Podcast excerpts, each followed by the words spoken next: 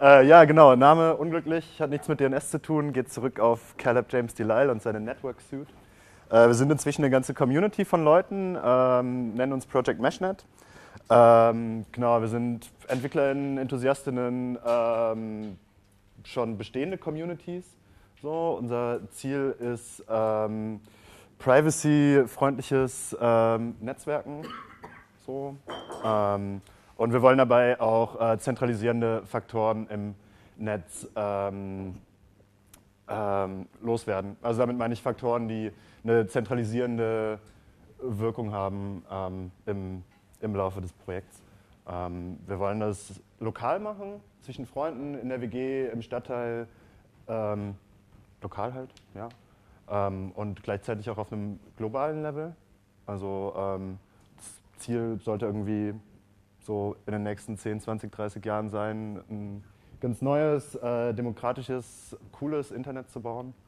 Ähm, und ja, und zwar mit niedrigen Einstiegsbarrieren, sowohl für die BenutzerInnen als auch für die ähm, Firmen, die ähm, die Infrastruktur betreiben. Geht's weiter? Ja, Hyperborea ist unser Testnetzwerk, hat so etwa 300 Knoten ähm, die Community lebt da äh, im IRC. Es gibt E-Mail, Java, ähm, eine GitLab-Instanz. Das ist so, ein, so, eine Art Open Source GitHub. Da liegt unser ganzer Code. GNU Social ist so eine Art äh, soziales Netzwerk. Und wie man ins Netzwerk reinkommt, ist durch Friend of a Friend, äh, durchs Friend of a Friend Prinzip. Das heißt, man kommt in den IRC, äh, quatscht ein bisschen, hängt ein bisschen rum und irgendwann bietet jemand halt Peering an. So. Und nach und nach sammelt man sich vielleicht noch ein paar mehr Peers. Ähm, und so wächst halt dieses Netzwerk. Ich glaube, jetzt kommt ein Screenshot. Nein, noch nicht ganz. ähm, außer Einzelpersonen ähm, sind auch einige, ähm, einige schon echte bestehende Communities dabei. Es gibt ein paar Knoten bei Freifunk in Leipzig, ein paar in Hamburg. Ähm, und die Mesh-Netzwerke in Seattle, New York City und, und Santa Cruz, die benutzen eigentlich fast ausschließlich CJDNS so, und sind halt übers Internet miteinander verbunden und mit den restlichen Einzelpersonen verbunden. Und ähm, ja, so der, der perspektivische Weg vorwärts ist halt immer mehr Communities zu schaffen äh, und die übers Internet miteinander zu verbinden. Und dann wird das irgendwann mal was. oh, hier sollte ein Bild sein. Oh nein. Ja, äh, ich hatte eigentlich meinen Laptop dabei, wir haben nicht das passende Kabel, deswegen ist es jetzt auf dem anderen, deswegen sollte jetzt eigentlich eine schöne Karte sein, bunt und so. Ähm, eine Karte des Netzwerks, der Topologie. Ähm, genau, CJDNS an sich äh, implementiert ein IPv6-Netzwerk. Das heißt, es funktioniert mit ja, praktisch sämtlicher bestehender Software, die IPv6 unterstützt. Ähm, es gibt zwei äh, Level von Verschlüsselung. Die eine ist ähm, ja, die innere sozusagen, Ende-zu-Ende-Verschlüsselung, die halt den Traffic verschlüsselt, den eigentlichen Traffic. Ähm, die weitere Verschlüsselungsschicht ist von Hop zu Hop, also von Peer zu Peer, um den Protokoll-Traffic zu schützen. Und ähm, ja, um Routen zu finden, benutzen wir eine Distributed Hash Table. Das heißt, ähm, jeder Knoten kennt ein paar Knoten, ein paar weitere Knoten. So, und die kennen wiederum ein paar weitere Knoten. Und so kann man äh, immer wieder den nächsten fragen und findet irgendwann eine coole Route. Ähm, CGDNS anonymisiert nicht, es ist pseudonymisiert. Ähm, es gibt auch kein Onion Routing oder so. Ähm, sämtliche Peers, mit denen man verbunden ist, kennen, die, ähm, kennen mich. So, mit allen, allen, alle, mit denen ich verbunden bin, kennen meine IPv4-Adresse im Internet, wenn ich übers Internet mit ihnen verbunden bin. Ähm, wenn ich auf einem lokalen Netzwerk mit ihnen verbunden bin, äh, kennen sie meine MAC-Adresse und sind wahrscheinlich sowieso so nah bei mir dran, dass sie, äh, keine Ahnung, mir den Akku rausziehen können oder so. Ähm, genau, das alle anderen im Netz können, also insofern ist man halt pseudonym, weil irgendwie nur die Peers äh, die eigentliche Identität kennen. Und ähm, aber dadurch, wie das Netz funktioniert, kann jeder Knoten innerhalb des Netzes, der irgendwie auf einer Route zwischen mir und einem meiner, meiner KommunikationspartnerInnen liegt, ähm, halt einfach Traffic sammeln, Traffic sammeln, Traffic sammeln und daraus irgendwann die äh, Topologie ableiten. Oder zumindest der Topologie sehr nahe kommen. Und dann halt sehen, okay, das sind die Peers von Lars und ähm, dann dadurch vielleicht irgendwie Druck ausüben. Ja, weiß ich nicht. Das ist, ist jedenfalls erwähnenswert. Das Prinzip ist so ein bisschen, wir wissen, wer du bist, aber wir wissen nicht, was du machst. So. Und ähm, der Grund, warum wir Anonymität, warum die uns nicht so wichtig ist, also so richtig gute Anonymität, ist, dass es uns vor allem darum geht, ähm, coole, starke Communities aufzubauen. Also sowohl im Internet, die Community, die äh, gerade ganz viel entwickelt, als auch ähm, lokale Communities wie Freifunk, ähm, Stadtteilinitiativen, so Projekte wie, wie Eden hier. Ähm, Adressvergabe war gerade schon das Thema bei, bei allen anderen Vorträgen. Ähm, bei CJDNS funktioniert das vollkommen autonom. Es gibt keine zentrale oder dezentrale Instanz, die Adressen vergibt. Ähm, jede Teilnehmende generiert sich ein kryptografisches Schlüsselpaar, schon allein für die äh, beiden Verschlüsselungslevel. Und aus dem öffentlichen Schlüssel wird die IPv6-Adresse abgeleitet. Man sieht hier in der dritten Zeile meinen öffentlichen Schlüssel von meinem Laptop, das da hinten liegt, äh, und die entsprechende daraus abgeleitete Adresse. So, man sieht, das ist im, äh, alle Adressen fangen mit FC an. Das ist, weil wir den FC00-Bereich benutzen. Das ist ein Teil des Bereiches, der für Unique Local Unicast reserviert ist. So, das ist ähm, ein Bereich, der für, ja, für private Netzwerke innerhalb einer Organisation, heißt es in der Spec, reserviert ist. Und ähm, wir sind da, eigentlich sollen Projekte, die das benutzen, halt so ein kleines Prefix davon nehmen, also ein Slash 64 Prefix. Und den Rest dahinter können sie dann halt selbst benutzen. Äh, wir sind da ein bisschen, ähm, ja, wir benutzen da ein bisschen mehr von. Aber es sollte an sich, wir hatten noch nie Probleme damit. Äh, Skalierbarkeit. Äh, ein weiterer Grund neben denen, die ich schon genannt habe, ähm, für CJDNS ist, dass das Internet, wie es im Moment funktioniert, so Source Routing, du hattest das, glaube ich, schon angesprochen in deinem Vortrag, ähm, die, wie das Internet im Moment funktioniert mit BGP und ähnlichen Protokollen, ist, dass jede, ein Paket wird weitergeschickt, die nächste Station guckt in die eigenen Routing-Tabellen, entscheidet, wo es als nächstes hin soll. Und ähm, wenn man halt so viel Traffic verschiebt, wie das die großen ISPs machen, so in den Gigabyte-Bereichen jede Sekunde, dann wird das, braucht man halt richtig fette Maschinen, die ähm, kosten einen Haufen Geld und das ist einfach eine riesige Einstiegshürde für, äh, für neue ISPs. Und ähm, deswegen machen wir Source Routing. Das heißt, wir bestimmen die Route, wie auch bei Core, äh, am, ähm, am Ausgang des Pakets also am, am Startpunkt des Paketes. So, und das führt, dafür, das führt dazu, dass die, ähm, dass die Switches, also die Rechner auf der Route, gar nichts machen müssen. So, die sind total blöd, die kriegen ein Paket rein, gucken auf die Route und schicken es einfach weiter an den nächsten. Ähm, das Routing, also der Prozess, eine Adresse zu finden oder eine Route für eine Adresse zu finden. Ähm, funktioniert mithilfe der Distributed Hash Table, die ich gerade schon erwähnt habe. Das ist eine abgewandelte Form der Distributed Hash Table, die auch bei BitTorrent zum Einsatz kommt. Die heißt Cademlia. Es gibt ein ganz cooles ähm, Paper dazu, das auch schon sehr weit verbreitet ist. Ähm, und es funktioniert so, ich habe da eine Adresse, an die will ich ein Paket schicken und dann ähm, frage ich erstmal meine Peers nach Knoten, die in der Nähe sind. In der Nähe heißt in dem Fall ähm, deren, man nimmt meine Adresse, die Adresse von, vom Ziel und ähm, macht, verknüpft die mit einem XOR und was da rauskommt, ist die Distanz. So, das kann irgendwie größer sein, kleiner sein.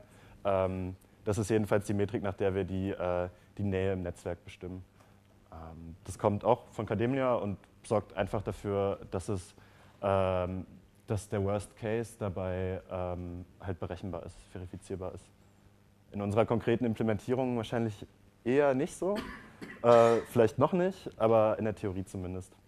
Ähm, genau, wenn ich die Peers nach Knoten in der Nähe gefragt habe, die nah bei mir sind, nah bei, meinem, bei meiner Adresse, dann fange ich an, diese nahen Knoten nach äh, Knoten zu fragen, die nah am Ziel sind. Und ähm, kriege dann eine ganze Handvoll mögliche Routen, also Links ähm, zum Ziel. Und ja, der letzte Schritt vom Routing oder die letzte Aufgabe vom Routing ist dann eigentlich nur noch äh, Link Maintenance. Also immer mal wieder einen Ping schicken, gucken, ist der Link noch da. Genau. So, Switching ist der zweite Teil, der auf dem Weg zum Ziel passiert. So, ähm, Habe ich gerade schon kurz angerissen, der Switch, der einfach auch nur eine ganz normale CJDNS-Instanz ist. Das ist eine Komponente von CJDNS. Ähm, der kriegt ein Paket, guckt einfach nur auf die Route, also auf den Pfad, der mit dem Paketheader drin ist. Ähm, und äh, schickt es an den entsprechenden Peer weiter. Also diese, diese, diese Route ist im Prinzip, muss man sich so vorstellen, wie irgendwie bei einer Routenplanung im Internet. Äh, so jetzt links, dann rechts, dann nochmal rechts, dann links, dann 200 Meter geradeaus. So in etwa sind auch die Routen in CJDNS. So, und dadurch kann halt jeder Switch auf dem Weg einfach nur kurz auf die Route gucken, aha, es geht links lang und ähm, dann kommt schon das nächste Paket. So. Das ist sehr cool, weil man keine Speicherlookups machen muss. So, ähm, man kann auf den kleinsten Geräten äh, recht gute äh, Bandbreite erreichen damit und man kann es später vor allem auch in Hardware implementieren. Ähm, also man kann irgendwie ein kleines Board machen, was, wo CJDNS draufläuft und richtig schnell draufläuft. Ähm, hat noch niemand gemacht, wir sind nicht so viele, aber ähm, kommt vielleicht bald. Ähm, an sich, Hyperborea, man hätte jetzt vorhin die Karte sehr schön sehen können, aber zum größten Teil ist es ein Overlay-Netzwerk auf dem Internet. Ähm, und in einigen Teilen, also vor allem da, wo es halt äh, auf bestehender Infrastruktur läuft, also auf Community-Netzwerken, keine Ahnung, in, Leipzig, in Hamburg, da läuft es auf Ethernet. Da, ähm, das Tolle da ist, man muss, um ein Peering herzustellen, nicht irgendein Passwort austauschen, sondern ähm, so, man ist eh so nah in der, in der Nähe voneinander, dass man Peering-Konflikte oder Abuse oder sowas halt einfach, keine Ahnung, bei einem Bier oder einem Tee oder sonst was regeln kann oder Tischtennis, ich weiß nicht. Ähm, genau, neben Ethernet, der zweite Weg ist mit UDP auf IPv4 oder V6 übers Internet, über andere bestehende Netze. Ähm, in der Zukunft auch IPv6 Link Local, das heißt, man muss sich nicht erst irgendwie Adressen organisieren, bevor man loslegen kann, sondern ähm, kann das halt komplett ohne Konfiguration machen. Ähm, ja, und vielleicht Sachen wie Bluetooth, Wi-Fi Direct. Ähm, da sind die Optionen echt offen. Äh, es läuft, CGDNS läuft schon auf richtig vielen Plattformen. So. Ich habe mal Windows Proforma mit dazu geschrieben. Es läuft ein bisschen, niemand kümmert sich richtig drum. Äh, wir versuchen auch die Windows-User irgendwie ein bisschen ähm, ja, irgendwie so ein paar Checks and Balances zu machen. Ähm, genau, OpenWrt ist sehr wichtig, weil das ist eine Linux-Distribution, die auf, äh, auf Routern läuft, wie zum Beispiel auf diesem, zu dem komme ich gleich nochmal. Äh, wird sehr viel in, in den, in den uh, Netzwerk-Communities benutzt. Ähm, Android, Firefox OS und Sailfish OS sind Penny-Betriebssysteme. Ähm, ich wollte es eigentlich auch mit demonstrieren auf Firefox OS auf meinem Handy, aber es äh, hat nicht geklappt, deswegen habe ich mir das gespart und die Zeit ist ja auch knapp. Es hat aber mal funktioniert ähm, und da komme ich auch gleich nochmal zu, zu Android im Speziellen. Ähm, ein bisschen esoterischere Systeme wie verschiedene BSDs und Solaris und so sind auch dabei. Also ähm, ja, Cross-Plattform im wahrsten Sinne des Wortes. Genau, Meshbox, das ist unsere Firmware, für diese OpenWrt-Router. Ich habe vorhin ganz am Anfang habe ich hier auf dem Boden gesessen, haben vielleicht einige gesehen. Ich habe äh, hab hab die Firma halt draufgeflasht und der einzige Schritt, der halt nur notwendig war, ist das WLAN zu aktivieren, was halt standardmäßig deaktiviert ist bei einer frischen OpenWrt-Firmware. Und seitdem ähm, funken die halt beide. Da hinten steht noch einer. Ähm, es gibt ein CJDNS-WLAN. Da könnt ihr euch mit verbinden, CGDNS installieren. Ich sage gleich auch irgendwie nochmal die URL, vielleicht ist ja nicht schlecht. Ähm, und ähm, könnt euch dann zum Beispiel die, äh, die Web-Oberfläche von diesem Router über CGDNS angucken. Ähm, genau, diese Firmware war das Resultat von einer Crowdfunding-Kampagne vor anderthalb Jahren. So, die ist jetzt größtenteils fertig und wir werden bald 70 Router verschicken als Belohnungen an die SpenderInnen. Ähm, ja, und die Firmware läuft echt so ziemlich auf jedem von OpenWrt unterstützten Gerät, was mir bisher so untergekommen ist. Also sei es diese etwas weiter verbreiteten Router, die ich hier mitgebracht habe, oder äh, der Raspberry Pi oder, oder so NAS, Netzwerk Storage Geräte. Ich habe einen zu Hause, das funktioniert neuerdings auch. Genau, ich wollte nochmal zu Android zurückkommen. Wir arbeiten an einer, äh, einer Android-App, die kein, äh, kein Jailbreak und kein Root brauchen wird. Das heißt, sie kann einfach äh, in, den, ja, in den Play Store und jeder kann sie sich ohne irgendwelche Modifikationen installieren. Und ähm, ja, das Ziel ist so, so, ein bisschen, ich weiß nicht, vielleicht kennt jemand Firechat.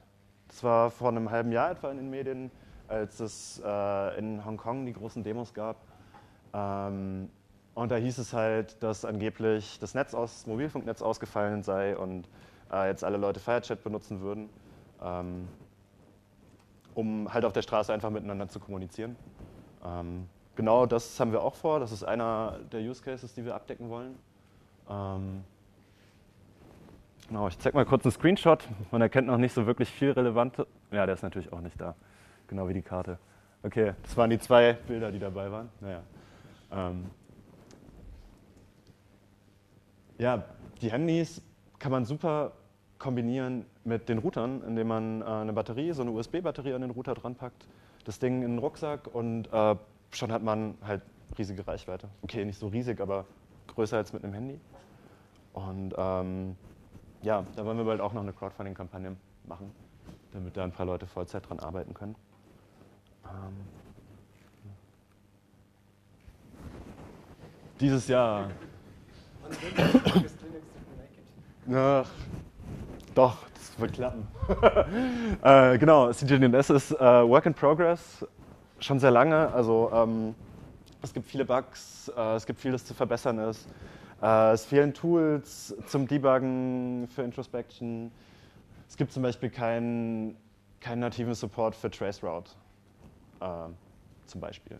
So, das sind alles Sachen, die sehr nützlich sind, an denen irgendwie Leute fleißig arbeiten. Ähm, es wird so langsam.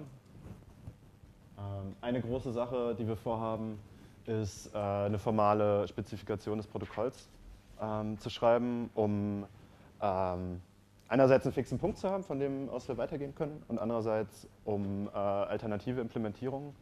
Ähm, anderthalb sogar nur noch. Danke. Äh, und andererseits um alternative Implementierungen zu ermöglichen.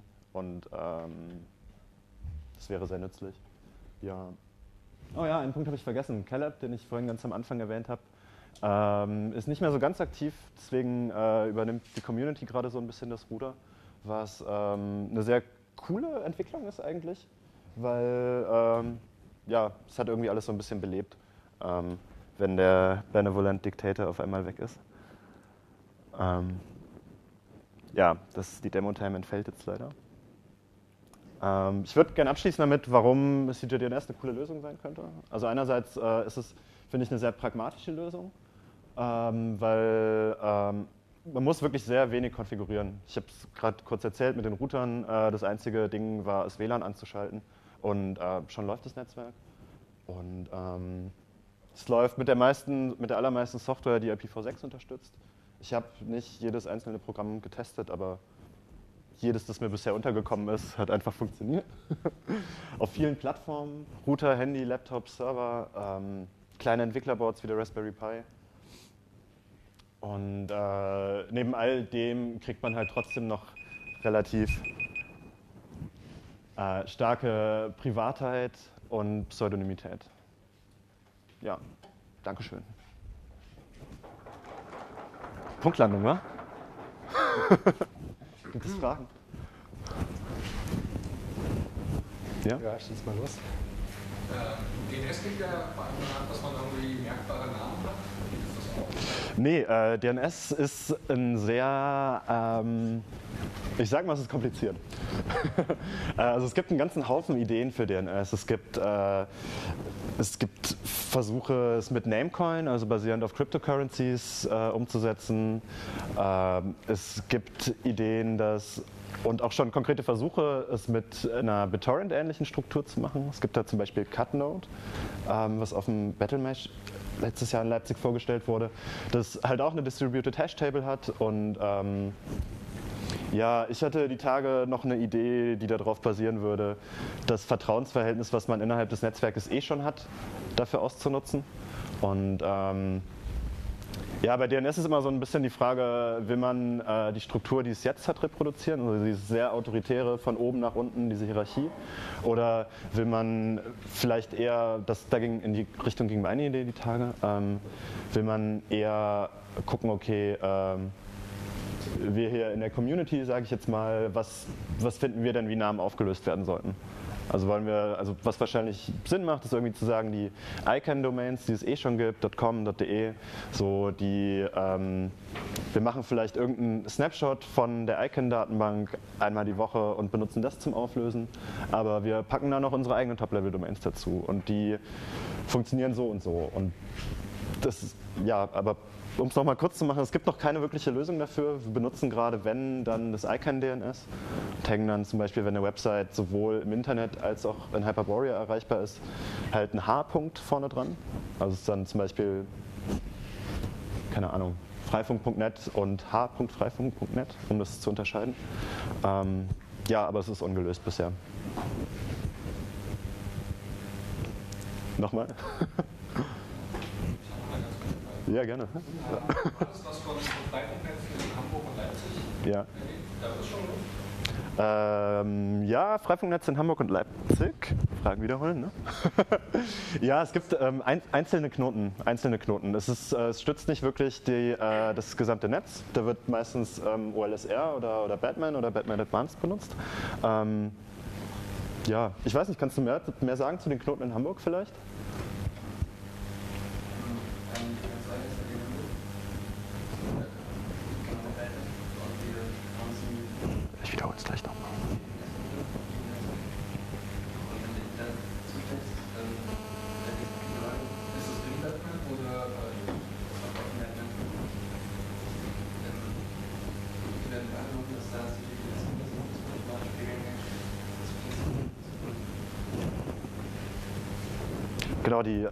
Antwort von dem Freund aus Hamburg war, äh, es ist ein Layer 2 äh, Netzwerk basierend auf Batman. So, und innerhalb des Batman-Netzwerkes gibt es äh, eine Handvoll CJDNS-Knoten, die automatisch miteinander peeren. Also es ist, bei Batman ist ja das gesamte Netzwerk im Prinzip ein großer Switch. Ähm, und deswegen kommen diese, diese Ethernet-Broadcasts, die ich vorhin kurz erwähnt habe, äh, halt, keine Ahnung, über die ganze Stadt, halt über das gesamte Batman-Netzwerk. Und ja. Man kann einfach einen weiteren Knoten dazustellen und der ist dann halt auch Teil von Hyperborea. Genau. Und ähm, in, diesen, in dieser Handvoll Communities in den USA wird wirklich ausschließlich äh, CGDNS benutzt.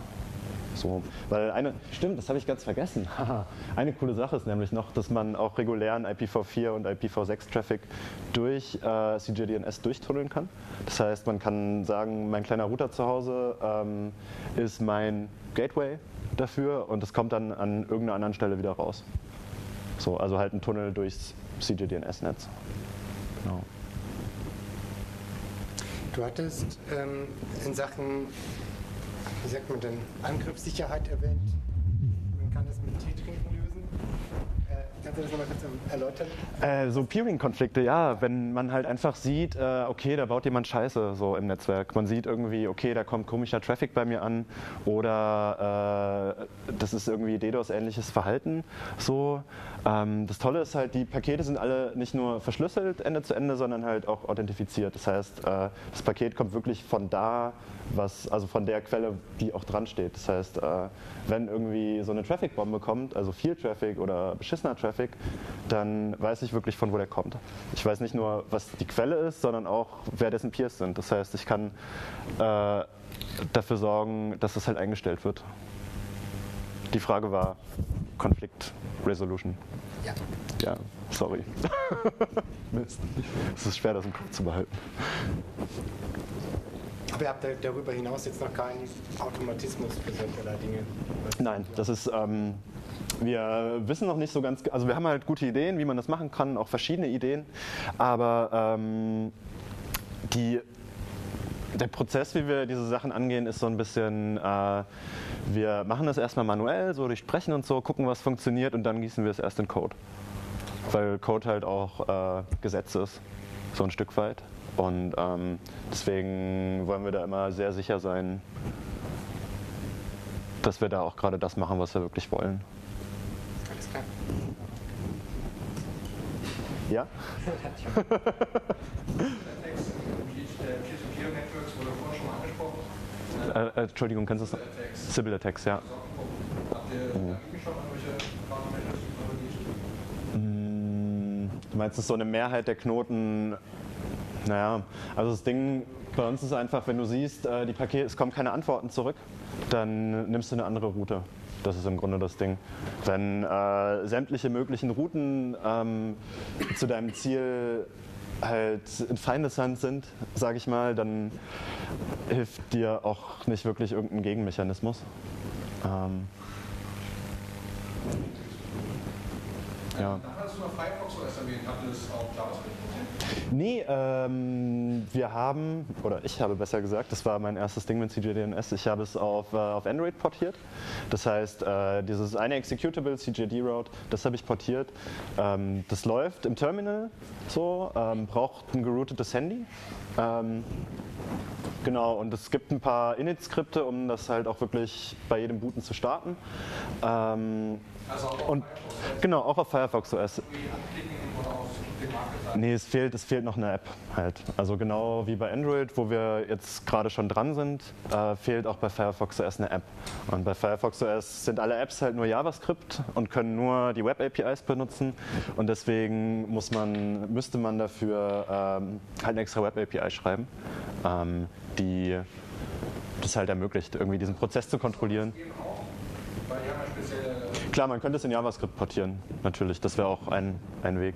Es gibt bei Mozilla übrigens im Firefox OS-Team äh, eine Arbeitsgruppe, schon seit einem Dreivierteljahr etwa, die sich mit, mit Mesh-Networking beschäftigt. Also es ist eher so eine inoffizielle ähm, Arbeitsgruppe. Es sind eine Handvoll Leute, die halt irgendwie Infos sammeln und irgendwie rumgucken. Ähm, also da ist auf jeden Fall auch Interesse da. Das ist für mich persönlich auch eine sehr interessante Sache.